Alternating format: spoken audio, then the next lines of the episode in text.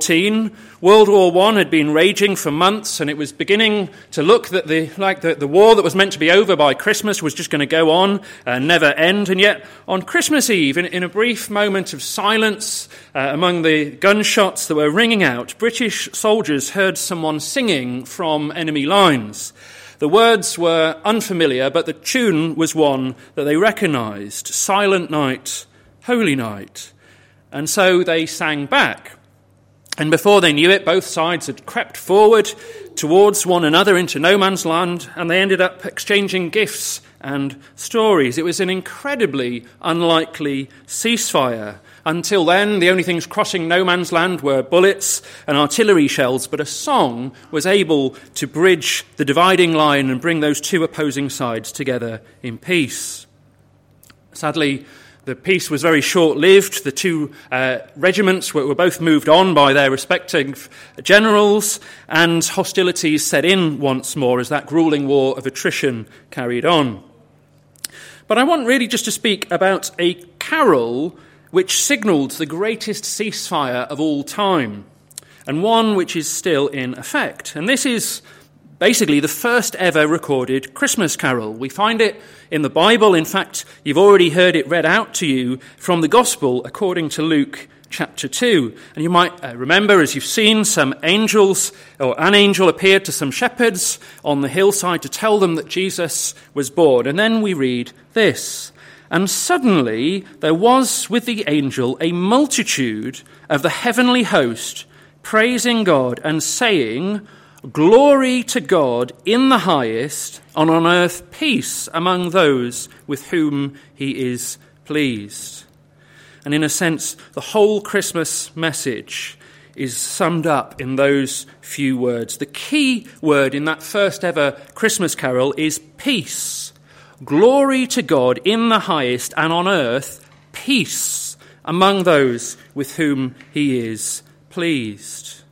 That's real peace, not just the absence of conflict on the surface, but a deep, lasting, joyful, contented peace, the type of peace when you know that everything is as it should be. Now, you might not think that we need peace that much. After all, our country is not currently at war. Or maybe uh, you're anticipating all the family coming around in the next week or two and you're thinking that peace is absolutely what you need more than anything. But actually, there are three types of peace which we need there is peace with one another, peace within ourselves so that our hearts are at rest, and thirdly, and far more importantly, we need peace with God. In fact, if we cannot find peace with God, then we will never find uh, lastingly either of the other two types of peace. They all go together. But then you might ask, well, why do we need peace with God? It's because God is holy and we are not. And so by nature, we all want to turn away from God and go our own way.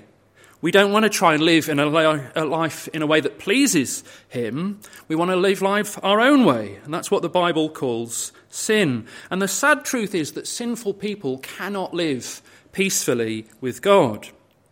Now, perhaps uh, I don't know whether you've got any particular Christmas traditions and sort of playlists on the TV, but if you're going to be sitting down together and watching uh, either The Snowman or Frozen, both absolutely cracking films, if you watch either of those, you will see something of a, of a demonstration of this sort of thing. So if you think what happens when the snowman or Olaf from Frozen goes too near to the fireplace, well, they start to melt, don't they? They are made of ice, and the fire is, well, fire, and the two can't exist together.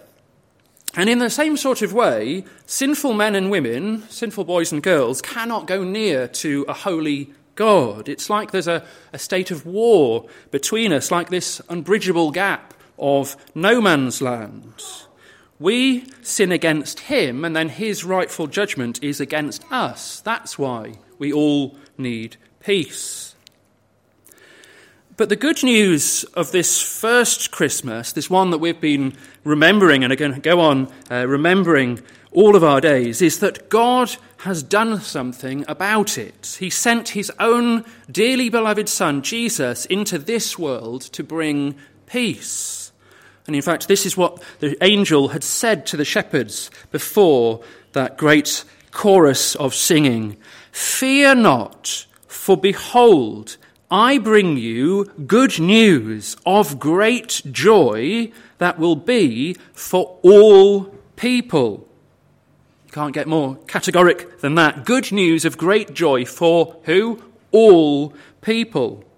For unto you is born this day in the city of David a Saviour, who is Christ the Lord. And this will be a sign for you. You will find a baby wrapped in swaddling clothes and lying in a manger. And suddenly there was with the angel a multitude of the heavenly host praising God and saying, Here comes our Christmas carol again, Glory to God in the highest, and on earth peace among those with whom he is pleased. So if we all need peace, and this is a a good news message of peace for all who God is pleased with, that just leaves the question well, who is God pleased with? Because they're the ones who receive peace. Who is God pleased with? Is that everyone who is really good and never does anything wrong? No, this is the exact opposite of the way Santa draws up his list. There is peace even if you have been naughty, even if you have done something wrong. In fact, it's only people who think that they're perfect that don't receive this peace. I find this incredibly uh, reassuring when I look at my own life and how much I've messed up and done things which are not pleasing in God's sight. The question is not, are you good enough? The question is really, are you bad enough? Do you know that you need peace with God, which only Jesus Christ can bring?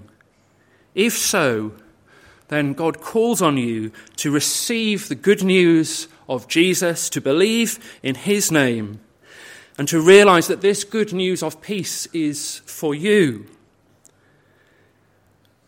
So, whether it's this night or another night, can I urge you to, to consider the truths that we find in God's Word, the Bible, that tell us of what we're really like and why we need this peace so badly, and, and Consider the one who came to save us Jesus, the Son of God, who was born as a baby, living in, in poverty and obscurity and weakness, who, though he was rich, became poor for our sake, so that we could become the righteousness of God.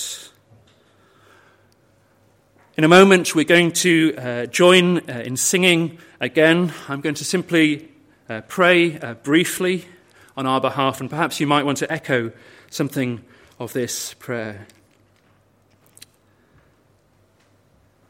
Heavenly Father, we thank you for sending Jesus and for giving us your word that you have clearly spoken in the Bible that shows that we are not all right with you, that nothing that I can do will make me right with you. It is only what Christ has done. We thank you for sending Jesus, and we pray that you would forgive us for turning away from you and that you would lead us to turn back to him. For your glory and his sake we pray. Amen. Hmm. So join me.